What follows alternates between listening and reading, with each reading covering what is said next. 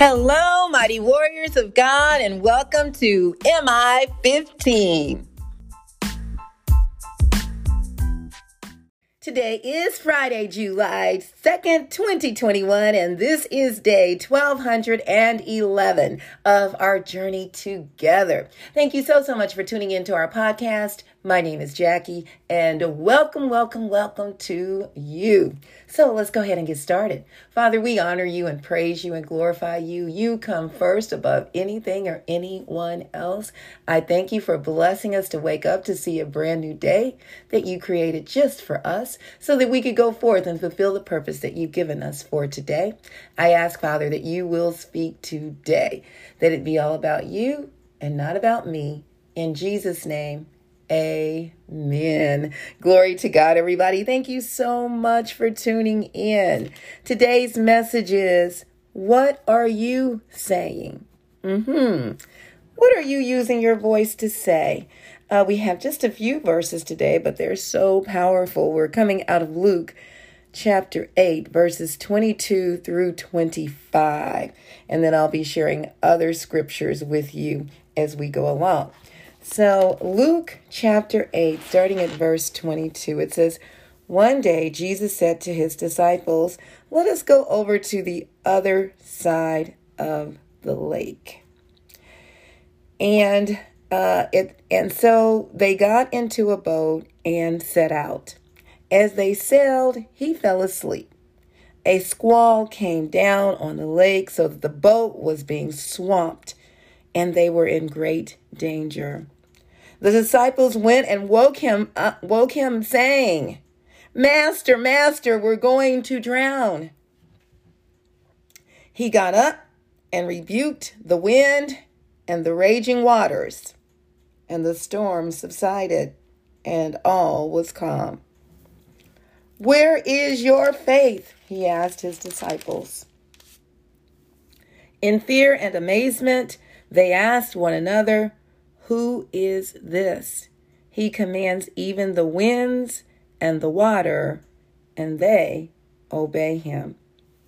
You notice, this is something that stood out to me out of the many times I've read these verses, but this time I noticed that how how Jesus, uh, when he addressed them, he um, after calming everything down, he didn't say, "Are you okay?" Uh, what happened, he said the very first words after he calmed the raging waters, rebuked them, he said, Where is your faith? Where is your faith? We have faith. God has given it to us. He said, even if it's as small as a mustard seed, and that is the smallest seed, but grows one of the greatest, the largest plants. And it, and he expects us with that that uh, faith the size of a mustard seed. He says we can move a mountain with that. It's all about our faith and our words. What are we saying? Yes. So, you know, you've heard this sticks and stones may hurt my bones, but words will never hurt me. Well, that is a lie straight from the pits of hell. Words do hurt. Words have power. Proverbs 18 and 21 says, The tongue has the power of life and death, and those who love it will eat its fruit. Ephesians 4 and 29 says, Do not let any unwholesome talk come out of your mouths, but only what is helpful for building others up according to their needs that it may benefit those who listen. I think we should really take um, a strong recognition of this wholesome talk. Many times, and I hear it all the time, and I hear it even coming out of my mouth sometimes, and have to be aware you know, we're no longer our old selves. And our old self is just so quick to speak unwholesome uh, talk, uh, to have those kind of unwholesome conversations, gossiping, putting others down, uh, putting ourselves down, um, speaking bad about what someone else is wearing or what they look like or what they smell like. And God is telling us, uh, Paul wrote uh, the book of Ephesians through the power of the Holy Spirit, and he's telling us to watch what comes out of our mouths and to use it for uh, helping and building others up according to their needs. So he's gonna God's gonna show us the needs of others and how to build them up and not put them down. James chapter 1 verse 19 says, "My dear brothers and sisters, take note of this. Everyone should be quick to listen, slow to speak, and slow to become angry." Uh-huh. Yeah, we need to be quick to hear and slow to speak. So that gives us time to think about what we're going to say before we say it. This is what we're teaching the youth here with the Transition Zone on a regular basis. Uh, just had a class with conflict resolution on uh, calming yourself down before you react so that you're using your thinking part of your brain. This beautiful brain that God blessed us with. And how we need to take time to allow oxygen to get to the brain when we're angry or upset before we speak don't we need to be slow to become angry. I don't know if we truly realize or take to heart the power we have in what we speak. If we say things like I'm no good or or I'm never going to get well or I'm never going to make it, I'm a nobody or or even speak bad about our own children, you you'll never amount to anything. We need to be very conscious about what comes out of our mouths you notice how Paul said we need to use them to, uh, it's used to be helpful for building others up according to their needs. But it's got to start somewhere. You know, we might say, well, no one taught me that, or uh, that wasn't uh, spoken to me. I've heard many parents and many people, the way they talk to youth, cussing them out and going off. And, and, and that's because maybe that's all that, that they knew. Well, it starts with us right now. We know the difference now. Once we hear God's word, uh, once we uh, hear it and and sit there and we receive it, we are now held account- accountable for what we heard and received from God. And and God wants us to grow in in in this area. It's a process. Yes, it takes time, but don't stop trying. That's the key. Don't stop. My mother always tells us you can't love things because they can't love you back. So we need to say we like those things. So now that's been, you know, really instilled in my ear gate. And I'm talking since, you know, like the last year. and and changing even that. And and even, you know, all of us that are sitting around in our circle with the youth and we may be sharing a story and say, I love, and then we catch ourselves because it becomes a habit. And we're now recognizing those things. So we can do the same in everything that we say, being careful, being slow to speak, quick to listen. Point number two. As we, get, we began to practice using our words for good, we'll also notice how we can use them to build ourselves up. Proverbs 15 and 4 says, The soothing tongue is a tree of life. Isn't that amazing? The tr- a tree of life.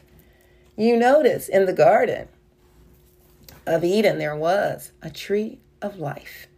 It's now in heaven and it's going to come down, back down to earth. Uh, the kingdom of God once, uh, once after the, you know, tribulation and, and all those things take place and the new kingdom will come down with the tree of life. God removed it uh, because he did not want us to suffer uh, for eternity if Adam and Eve had eaten from the tree of life. Uh, so this is what our tongue will be a soothing as soothing as a tree of life but a perverse perverse tongue crushes the spirit you see when when we are disciplining our children we don't want to crush their spirit. We want to make sure that they understand and recognize the harm they've done, but don't crush that spirit. And that's where that wisdom of God comes in. on how do we do that. We address the issue, but we don't beat down them down. We can and we let them know we love them. But what you did was wrong. And what do you intend to do to correct it? And if they're younger, you're going to have to let them know here's how you need to correct that. You, you know, teaching them how to apologize you you know and i know that when they're young they just don't know that. And then as they get older now they can choose to apologize because there's been instilled in them. Now they know. We want that honest apology sincere apology right? So we're not to crush their spirit. Use this beautiful gift god has blessed us with for good. Recognizing and understanding what it's for. I'll never forget when my uh, we uh, when I was at my old church, the one I was at for 27 or 28 years, and uh, a couple, uh, a married couple that was a friend of friend of ours, he was sharing with us how his wife had an asthma attack and literally died, and they had uh, three children, and they were young at that time. Uh, and he said, he prayed over her and he said, You cannot leave now. I command you in the name of Jesus to come back.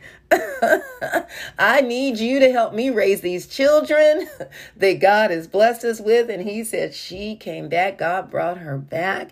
And you know she he was so grateful and and many years later he ended up going on to be with the lord and she's still living strong you know but it's it's interesting how even when it comes to that, listen, we hold the power of life and death in our tongues. We can speak life. When my husband died in front of me, and more than once he did through a blood clot, an aneurysm, things like that, I didn't begin planning the funeral. I began speaking life into him. And, and it was so fast, y'all. It was really quick. He just began to lose his faculties. Uh, he everything started to shut down right in front of me as I was standing in front. He's like, "I'm not feeling good," and all of a sudden, everything just starts shutting down. Uh, and I, all I knew was the power of God. That split second. I laid my hand on him and I said, In Jesus' name, that's how we enter in, you know, to get to God. And and and in Jesus' name, that you have life and not death and wake up in Jesus' name, give back up. Many times Jesus said they're asleep. they're not dead, but being asleep in some cases he meant they were dead, in some cases they were not. But I spoke life and then at the same time calling 911 and saying, uh, he need to get you need to get here right now. My husband wakes up and says, Why are you yelling at those people? You know, and that was God it was God. And always give God the glory with our tongues. Don't use it for giving ourselves glory. And I make sure to give God the glory every single time, no matter what. We speak life and not death. My husband's still kicking and doing what God has called him to do. We need to be aware. Even with the youth that we're working with, one of them said, she would wear her big bonnet sometimes. My hair looks bad. Oh, I don't like it. It's horrible. Blah, blah, blah. And so someone took the bonnet off her hair and I started fluffing it out. She has beautiful curly afro. And I'm like, this is beautiful. You need to not cover that up. And just start kind of styling it for her. She hasn't wore the bonnet since. I pray that she doesn't anymore either. But you know, speaking that life, speaking that encouragement, and they were their tongues were full of, you know, oh, this person's ugly, oh, you're stupid, you're this, and every time we hear that come out of their mouths, we say, uh, uh, and these are teens, you know, but we still need to correct, and we do it in love. Say, no, no, no, don't say that. That's not nice to say that to anybody. And now I see them catching themselves. Well, I mean, you know, they'll say, well, I don't mean I hate you, but I don't like what you're doing. Look at how quickly that happened. We've been working with them, oh my goodness, for the last uh, close to 20 days. And, and those are the changes that are taking place. Practice, practice, practice. Begin to, imp- to begin to practice that and including that in your life and uh, and speaking it to your children and those around you, speaking life and encouragement. That's what God wants us to do with these powerful tongues He's blessed us with.